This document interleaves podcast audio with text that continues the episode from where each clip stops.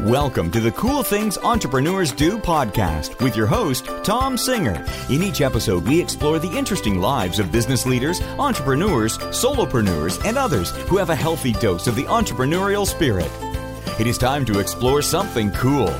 Now, here is your host, Tom Singer. Hey, hey, and welcome to another episode of Cool Things Entrepreneurs Do. Thank you so much for pulling your chair up to the cool kids table. I started this podcast now nearly five years ago with the intent of just really being able to explore important ideas because those of us who are entrepreneurs and people who want to be entrepreneurs, there's there's so many little things that have to be stitched together and sometimes you just don't come with it, come to it with all of the information. But what I've found is that when you get around successful people, Success leaves clues. Successful people can't help it. They have to leave little bits of information behind when they when they tell their story. And that's why I started this show and that's why now up to 473 episodes, which is where we are today, uh, we have been running strong interviewing really cool people. And today, episode 473 is co-produced in partnership with the Austin Technology Council, the largest tech industry organization in Central Texas. ATC empowers its members to use insights, resources, and connections so that everyone can succeed and thrive. Uh, and the first Thursday of every month, this show is co produced with the Austin Technology Council. And that has been a fabulous partnership. Uh, we have had some really, really interesting people from the Austin Technology Council. And today is no different. Today, we've got two people on the show. Kind of like it when we shake it up. We have two guests. We have Wade Allen and Jim Bledsoe. They are both with uh, they are with a company called Cendea, and they're going to tell us a little bit about what they do, but they provide really important services for companies. And we're going to talk a little bit about what their company does, how they've partnered with the Austin Technology Council, and then a little bit about, you know, why hiring the right people really matters. So, Wade, Jim, welcome to Cool Things Entrepreneurs Do. hey, thanks, Tom. We appreciate you having us on your on your podcast. Well, uh, great to have you both here. I've actually known both of you for 15 or 20 years from the Austin technology community, from different things that I've done and that you guys have done around the community. So it's kind of fun when I get to have old friends on the show. Hey, thanks, Tom. We really appreciate you having us on the on the podcast. You know, we're in our 25th year at Cendea, and I can tell you that both of us would have told you we'd never be in recruiting. You know, our careers were really about startups and turnaround and high growth companies. And recruiting was just not part of, of, of our inner game plan. It really wasn't an option. But both of us actually kept getting challenged to go fix the recruiting process if we were going to complain about it like everybody else does. uh, it was so, funny because I got asked by a recruiter uh, to start an, uh, a, an Austin office for him, for him. And I, I, turned him down, but it really bugged me. And so for months and months and months, I actually dug in, you know, did research and really finally figured out, okay, here are the things that I would do different at the executive level of, of hiring, not just, you know, entry level hires, but executive level. Here's what I do, do different. Then I went and talked to uh, several key execs across the country and they said, hey, listen, if you can do that, go do that. so I did. And within six years, we were named one of the top boutiques in the nation because it's a proprietary, very consultative process that we do. That's awesome. So tell me a little bit more. Give me a little bit more details about what Cendea well, is all about. Let me tell you a little bit about uh, stickiness, not so much in the technology sense, except that, like Wade, um, you know, we had both used recruitment services in the corporate world, and I had plenty of opportunities, more than actually I wanted to actually join search firms, and I was resistant to it because I didn't feel like I was going to get off the merry-go-round that I was on. So actually, uh, Wade uh, recruited me for a position. I was living in Maryland, and it was a, a leadership position with a company. And as it turned out, I did not end up in that. But when I came here to Austin for a C level position, he was the first guy I wanted to meet. And we had built a three year long distance business relationship and friendship. And many years later, uh, our paths kept crossing, and we ended up joining forces with uh, this particular firm.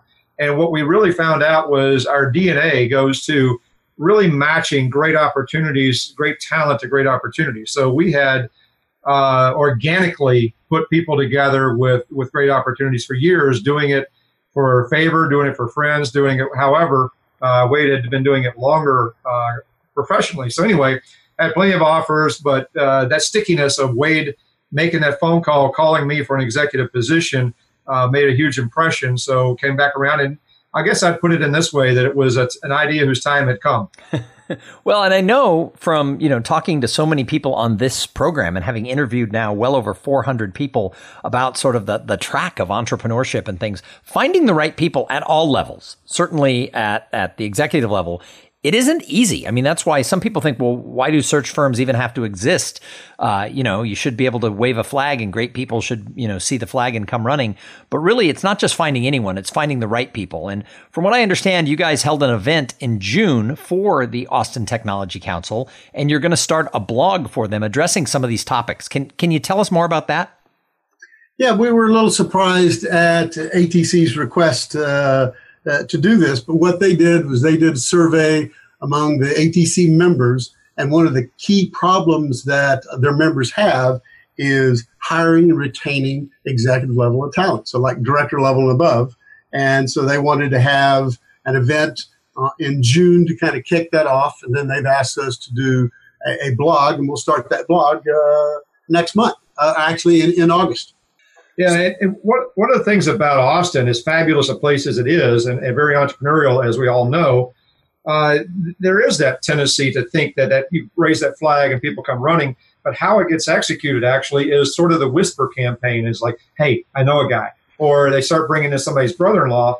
And before you know it, I mean, certainly plenty of entrepreneurial launches have started in a garage somewhere with people who like hanging out and doing great things. But many of them founder uh, because they don't have the talent necessary to. Now, it's okay if you get the just use a metaphor here, get the aircraft off the ground, but if you can't clear the trees, that is you're better off staying in the in the on the tarmac, not mm-hmm. taking off at all. So talent is everything. So, why do you think then it is so hard to find the talent? Let's go deeper into that because I think this is important for companies of all size. What what what have you sort of found when it comes to entrepreneurial companies and and attracting the right talent? Well, th- there's a couple of things there. You know, today actually one of the announcements in the Austin area was uh, unemployment. Unemployment's at 2.2 percent, the lowest in 20 plus years, and uh, that's that's a factor. Obviously, there's not many people who are looking for jobs. Uh, so again, it's a tight market. But the other thing is really trying to match what a company really needs, and companies really try to flounder, really flounder on the decision making process okay we are committing to doing something and we really understand what we're looking for and realizing that just like if they had a tax issue or something else we're going to go get someone whose expertise is in that area to go solve that problem for us.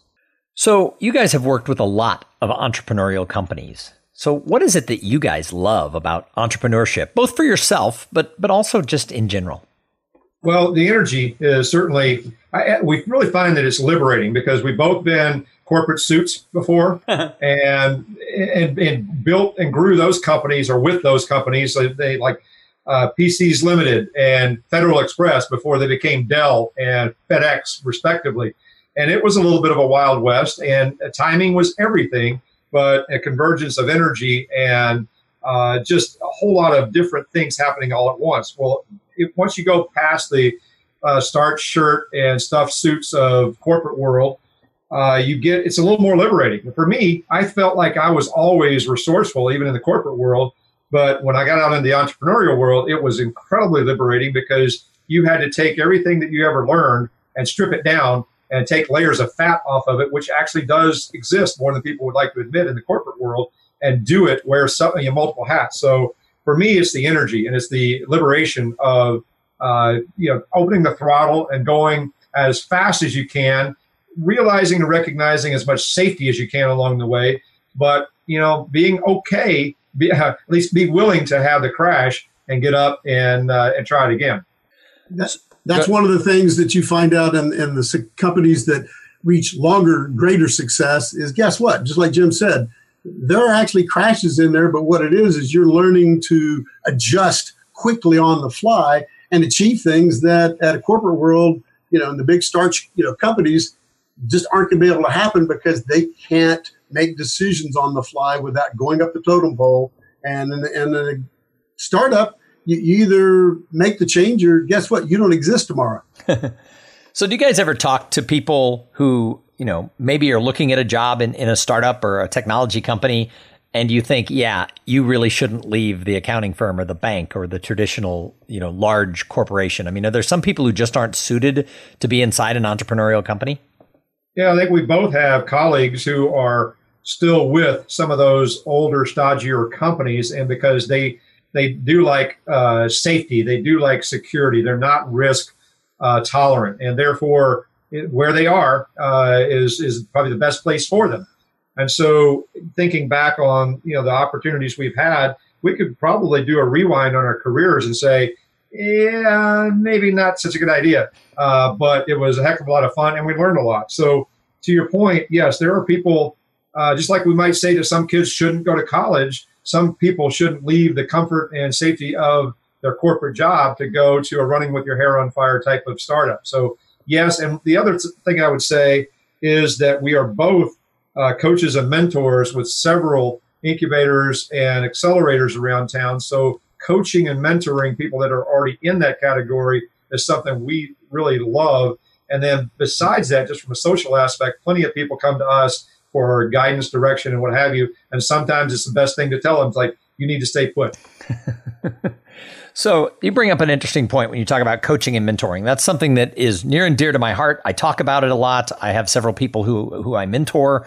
I wouldn't be where I am today in my own career if so many people hadn't come out of the woodwork and sort of helped guide me along the way. And and I'm sort of looking for what's what's next, right? I'm looking for a mentor again at, at, at 53 years old. I'm looking for my next mentor to help guide me through, you know, the wilderness of the next 20 years. How important, I mean, obviously we know the answer is important, but so but how important is it for people who work in these types of technology companies, whether they're the founder or whether they're other executives or the, or rank and file employees, to really find the right mentors, and, and how can people go about doing that? Well, mentors, uh, it's not an easy, you know, to, to find a good one, but mentors are the ones that see a picture different than you have they've been there, done that, and uh, they can see where you're heading and see the things better than you can because, like Jim said, you're going a million miles an hour. Sometimes you have it slowed down enough to see what's actually going on. I know in my personal career, you know, I started out with a very strong technical background, master, undergrad, master's and double E from Rice, and was in the development labs. I was at a company here in town called Radian. Had an opportunity to sit down with the founder and CEO Don Carlton uh, and it was a life changing meeting for me because I was asking him, I literally call, called the meeting and said, Hey, I want to understand. You know, I was very, very, very good at the technical side of things. It, it came second nature to me, but I was also doing a lot of the business side of the equation. And he literally started off the meeting. He goes, You know, Wade, you know, if you see a meeting on the third floor conference room, back in those days, you know, you had a big wooden door with a glass window. He says, You look in there and you see, wow, that's been going on since 7:30 this morning. It's going to go on to 7:30 tonight.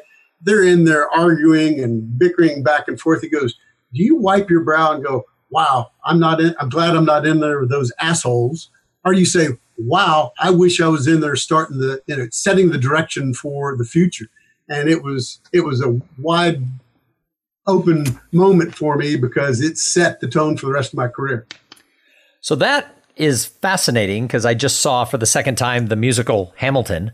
And you know there's a whole there's a whole song in there about wanting to be in the room where it happens right? I mean that's the the problem that aaron burr has in the musical is that hamilton is in the middle of the decisions and he's not. And that's what creates a lot of the friction. But i you know i laughed when you said do you want to be in the room where it happens? But the reality is is that's a question that i think people have to answer. And i don't think there's I don't think there's a wrong answer. I don't think we all have to be sitting at the table, you know, in every company at every decision that's made. But I think you have to be clear about where you want to be. So you said that was really pivotal in your career when you decided, I want to be in that room where it happens. What did you then do about it? How do you go from being the young guy who gets to talk to the president, gets that advice, who then puts that into action? What steps did you take to be able to be at that table? Well, at, at, that point in time, I was actually doing quite a few different things at the same time because we were launching, believe it or not, people don't realize that there was an AI era long before the current AI era. And we were actually building uh, an expert system tool, uh, and there were other companies doing same kind of things. And I was actually doing not only the technical side of the equation, but I was also doing all the sales and marketing for it and project management, doing multi million dollar projects. And it really allowed me to say, hey, I need to focus on the things that have the biggest impact because that's what I really enjoy. And I, I would add too that uh, that's a that's a very clear visual to me in terms of the room where it's happening. And I was, you know, 20, uh, 22 year old manager at FedEx and working, you know, third shift and going to college as well and seeing what was going on at the executive ranks and decisions that were being made.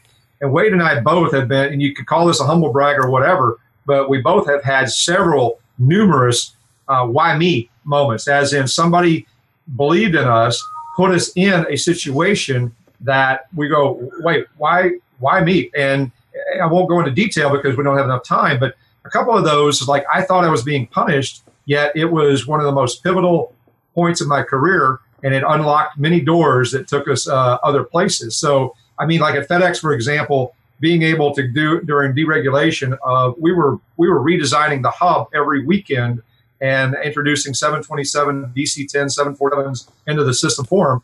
And I'm 23 years old and doing things that somebody uh, 10, 15, 20 years older uh, would ordinarily be doing. So we had plenty of those why me moments that we were somebody believed in us and put us into those roles, and it was a huge benefit. So that's why we want to put a lot of uh, investment in the next generation of entrepreneurs and and leaders. So it's a hugely important to us. We've been invested in, so we want to invest in others as well. Yeah, I mean, I you're, you're preaching to the choir on that. Like I said, I, I have people who listen to the show. I talk about the two guys who I mentor quite a bit. Um, you know, and what's interesting is is that one of them told my wife he he got a great opportunity, and he told my wife he goes, I couldn't have gotten it if it wasn't for your husband, and she said, Oh, I'm sure you would have, and he said, No, if you go back six years, he told me to make sure that I made friends with people one or two ranks above the ladder than me, not just in my company, but in my industry. And he said, so I identified a few people who were three or four years older. And when I would see them at industry happy hours and things, I would, I would hang out. I'd schedule lunches. I did this. Fast forward six years later, it was one of those handful of people he identified that I had encouraged him to do who led him to the opportunity of a lifetime that, that came his way. And he said, I don't know that I would have done that. And so, you know, he was giving me a lot of credit for that. But the fact was, is, you know, he's like, how did you know? And I'm like, I, I, didn't know. I just know that when you treat people, I've been there. I've seen people, when you invest in others, they're going to invest back in you. And, you know, it's hardly to say that that was some magical formula. But the fact that I had been down the path, I was able to give him that advice. And yeah, it took six years, but you know, boom, all of a sudden that giant opportunity came. And I don't get any money out of it. I, am not his coach. I'm his mentor. I'm, I'm I, they, his nickname for me is like I'm his fake dad. And I just think that that's the secret for a lot of these young people to move ahead is to find somebody who will be willing to open doors and invest in you and give you those ideas and just be willing to take those phone calls. And it's not easy to find, but I think I think it's the secret weapon. What do you guys think? I think it is too. And what gets reinforced for us is that you know we're blessed with uh, kids. Uh, Wade has three. I have two that are in their late twenties and early thirties that have uh, successful careers, and people because they respect us have invested in them and have put them in positions of, uh, you know, of authority, of opportunity. And it's really good to see because, you know, we kind of did our job, so to speak, in terms of raising them. and we want the, the, the ecosystem to take a, you know, take a, take a shot at helping them, you know, help develop them. So anyway, it's been reinforcing from that regard too. So you're right. That investment that you've made being paid has paid off. And sometimes you don't even know the effect that you've had on someone else's career until somebody tells you. Yeah, I, like you oh, said, yeah, and like you said, part part of our DNA as well is helping other people. That's what we love to do. And I'm not talking about recruiting. We're talking about helping other people, whether it's professionally or personally, because guess what? Your life is about both those together, not just one or the other. So we love doing that. And recruiting is, is a great platform where we're able to do that, do both of those together. Well, my, my future son-in-law is he's literally a mathematics genius. He he he won a thing called the Putnam competition when he was in his undergrad. Uh, he is uh, he was in the International Math Olympics as a high school student. The kid is the kid is a math brain that doesn't come along very often, and he's got a master's degree from from a top school and is looking now to go into like a data science role. And so I've just gone through my Rolodex and looked for people in leadership of large tech companies and people in the world of data science, and just having him have phone calls so that he can kind of learn what he's looking to do and where he's trying to go. And he said to my daughter, he said, "How does your dad know so many people?" And she goes, he just doesn't have a problem picking up the phone or talking to the person in the seat next to him on an airplane. And, you know, I'm hoping that one of those contacts either leads him to an idea or leads him to a job. But either way, you know, I think that I think it's all opportunities come from people. So we have to we have to pony up and say, you know, anybody who needs a math genius, and you know, all of a sudden, all these people are like, yeah, I want to talk to him. So uh, you know, maybe he'll he'll land that data science job he wants. Yeah, I'm like you. I, I have a my kids tease me about having a shyness problem. and so, uh, you know, it, it, it, helps to be able to just do exactly what you said. You're on a flight from, let's just say, Pittsburgh to Austin, and you never know who you're going to be sitting next to. And, you know, it just, uh, if you're just going to sit there and read a book or not talk or whatever, you know, there's unopened doors. And not that you're going to bother somebody, you have to respect their privacy, hmm. but there's plenty of opportunity to, to get to know somebody better. And interestingly enough, most of the best products aren't the ones that end up being the winner for you know the, the company. It's who do you know more importantly than the product itself? Because if you spend all your time building the best product, et cetera, and you're not connecting with anyone to sell it and connecting, how do you connect it? How does it connect to the real world? How are people really going to use it? Great, what? You have a great product that's sitting on the shelf that no one's going to buy, and your company's going out of business. So, what advice do you guys have for someone who wants to become an entrepreneur? Maybe they have an idea, uh, maybe they work for a company and they think, I could do this better. What advice do you have for somebody who wants to step out and, and take on that entrepreneurial life? Well, let's, say, let's assume a couple of things. One is that they have a great idea uh, or that they, you know, solving a problem that exists. And, you know, entrepreneurialism isn't the same as invention. There are very few new things coming along that's being invented. Typically, what it is is somebody coming in and reassembling things that have already been invented, and that's called innovation. You're going to rearrange it in a different way and point it at something different and solve that problem. But like Wade said about the magic of having the, coolest product or whatever, you've got to bring together a team that can move move the dial. So here's the, the best advice that I I'm passionate about leadership. And we'll talk in a minute about TLC and our own definition of TLC. But leadership itself, relative to entrepreneurialism, having a great idea is only part of the equation. If you can't lead, get out of the way. Keep founder status, keep chief technical officer status, whatever it is. But back to my metaphor earlier, if you're going to be the captain of the of the airplane and you're getting a bunch of people on board and you're ready for takeoff, and but you don't have the ability to you get off the off the runway, but you can't get off uh, above the trees, then you're you're taking a bunch of people down with you. So uh, my best piece of advice that two pieces of advice. Wade's kind of tired of hearing me say this, but uh, FedEx, Fred Smith said. Uh, when I'm looking for talent, especially executive talent, I'm not looking for the best quarterback. I'm looking for the best athlete. And to be able to play a lot of different positions on the field, that's what I feel like I did. And when I was in home building, Bill Pulte was very much the poster child of find a job you love, but you'll never work another day in your life. He didn't coin that phrase. It was just one that was meant for him. He his passion was designing and building houses. So when he was asking me why I would leave FedEx, and then I was asking him about the early days of, of Pulte, he said that when he took the company public, he knew that he had to hire people that knew what he didn't, could do what he couldn't, and not feel threatened by them. So those two pieces of advice are the two that I think are timeless and ones that I love to give. But if you're not a leader, if you're entrepreneurial but not a leader, let somebody else take the leadership role. So I've got a couple more questions for you guys before we can end this episode. But first, I have to thank the sponsor. Hey, this episode is brought to you by Podfly Productions. Podfly takes the time and the headache out of creating your own podcast. They set you up with the right equipment, training, and guidance to ensure that you sound amazing. Podfly does all the heavy lifting and the technical work so that you can focus on creating great content and growing your audience.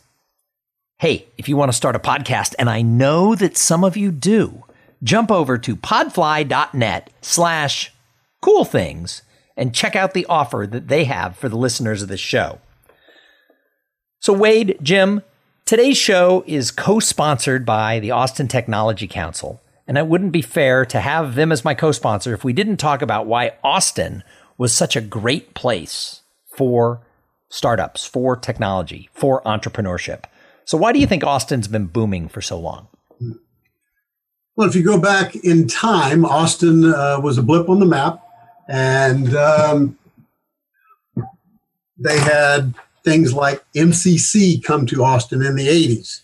Uh, that doesn't sound like a big deal, except for the fact that, you know, you had, you know, 10, 15, 20 major corporations from around the world that all of a sudden were converging on Austin every quarter and had literally employees working in Austin on a daily basis. So Austin was getting more recognition. Uh, we had companies like Dell who were forming in the 80s, went public in the late 80s. Uh, we've had the Army Futures Command recently. We've had these different events that have kind of endorsed that Austin is a place to be.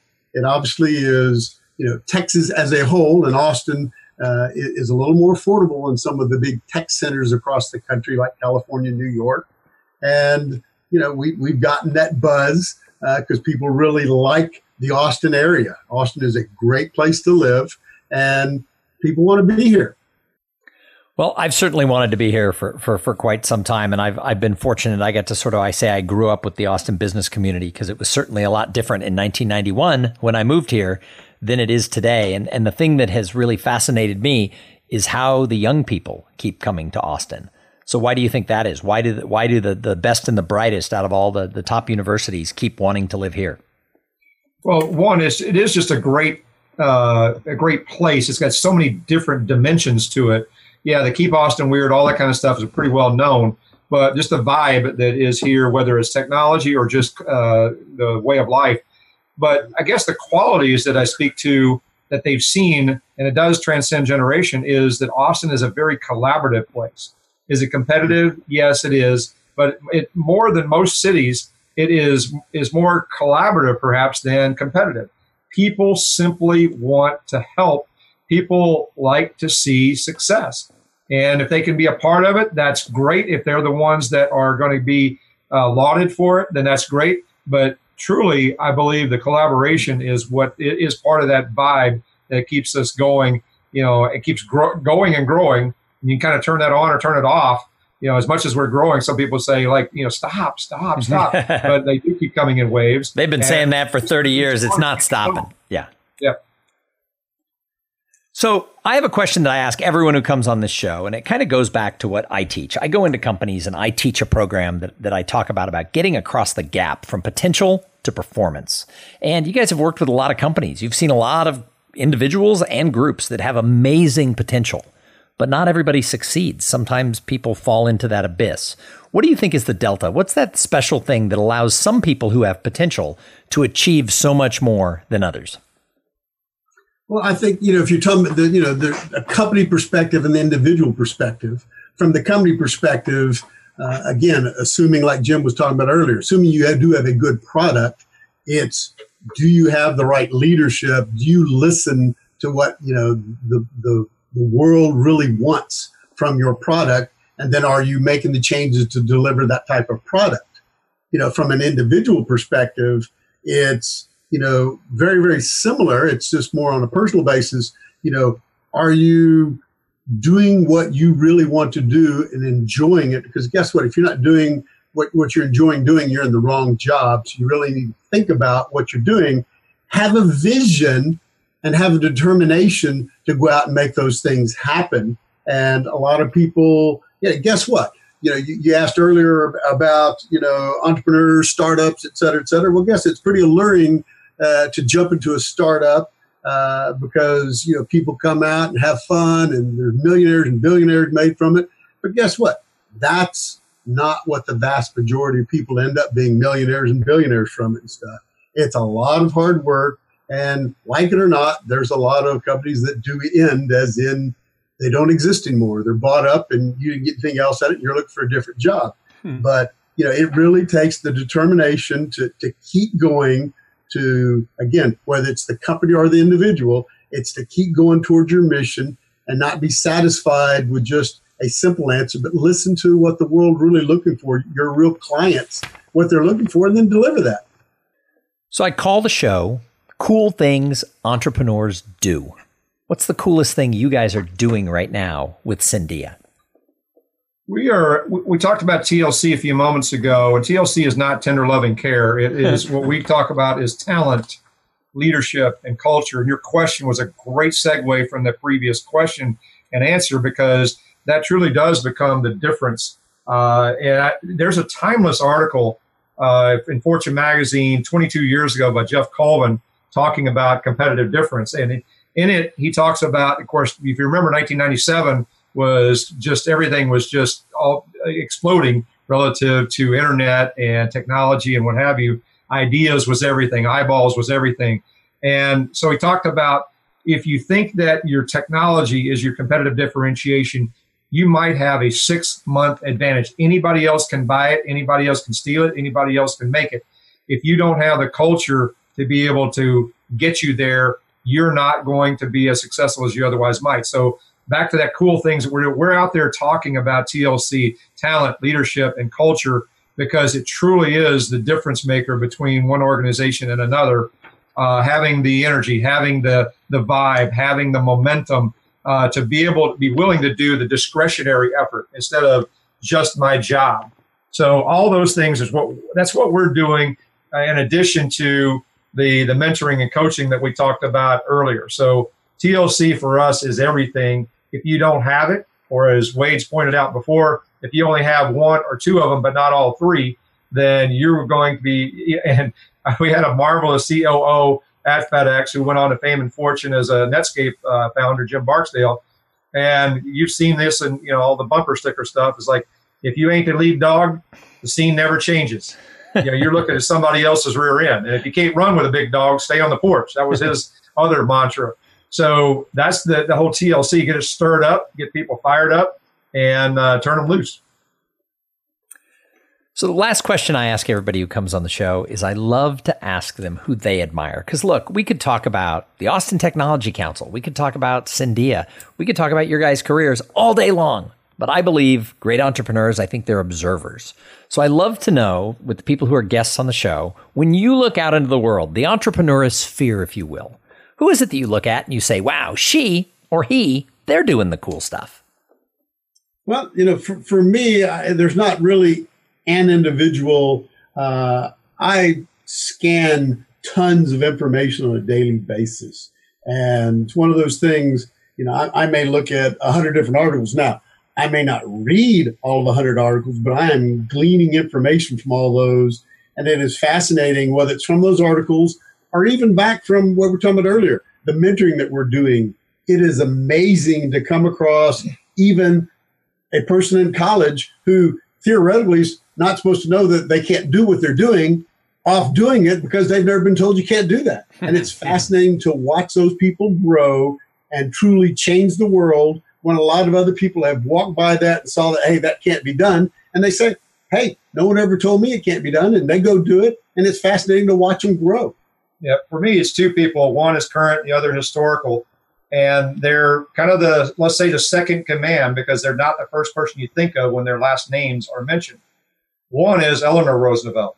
You know, uh, FDR, you know, four terms, didn't finish his last, but uh, for all that he was lauded for, uh, that what Eleanor Roosevelt stood for, and actually what she did to me was more monumental than what uh, uh, FDR did. The other is Melinda Gates for as much as Bill Gates is worth, what she has stood up to do and stood up for, huge influence on me. And so I, it's not an underdog thing, but she's not the top build name in her household. But I think that what she's done and what she stands for is something I really admire. And she's, you know, she's made a huge impact on the planet. Yeah, I think what, one other one other person that I would actually throw in there who is definitely very key in my life was, was my dad.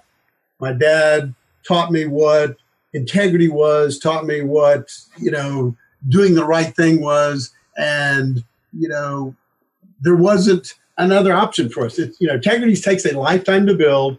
You can get rid of it in five seconds and you never get it back. And you say you're going to do something, guess what? You don't need contracts and lawyers and stuff. If you say you're going to do something, do it. Period. End of discussion. There are no other alternatives. And I got to echo that. I won the genetic lottery myself. you know, being born into the family that I was born into. We didn't have much, but all the character qualities that Wade just mentioned were present in our household, and I'm I'm just hugely blessed. Well, I appreciate you guys coming on and sharing so much uh, in the last 35 minutes with the listeners here on the Cool Things Entrepreneurs Do community. If somebody's listening and they're like, yeah, I got to know more about Wade and Jim, how do they find you? How do they find Cendea? Well, I mean, obviously, you can go to our website at www.cendea, that's C-E-N-D-E-A dot com. But guess what? Pick up the phone and call us. We're at 512-219-6000. Wade Allen, that's me. I'm at extension 101. Jim Bledsoe is at extension 121. Uh, but you'll have to note there that usually we get numbers that we don't know going to voicemail because uh, we've had this proliferation of uh, spam calls like everyone else in the world, billions and billions. So uh, leave us a voicemail and we'll absolutely call you right back.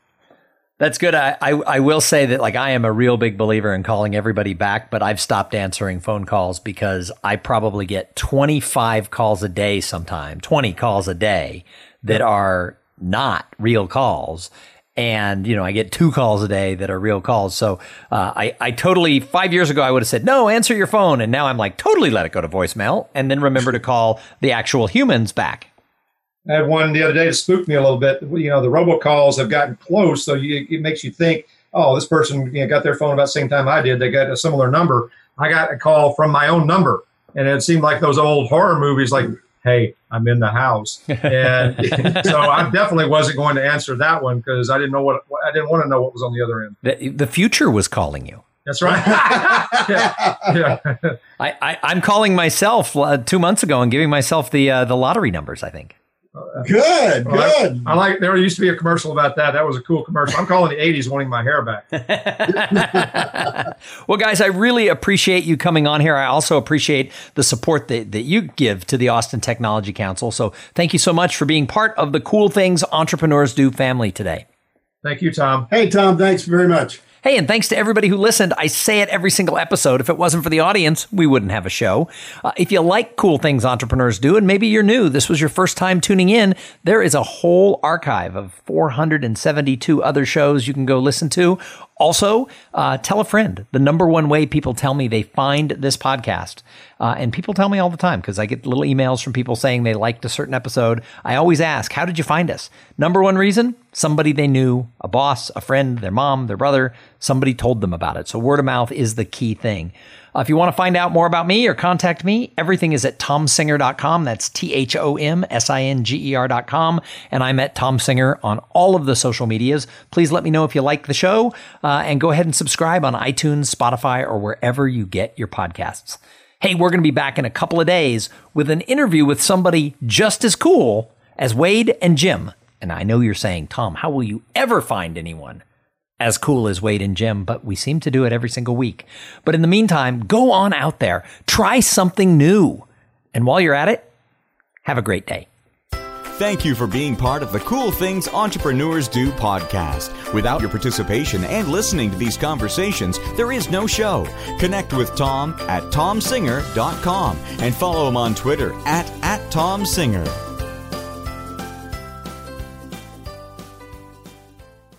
This podcast is a part of the C Suite Radio Network. For more top business podcasts, visit c-suiteradio.com.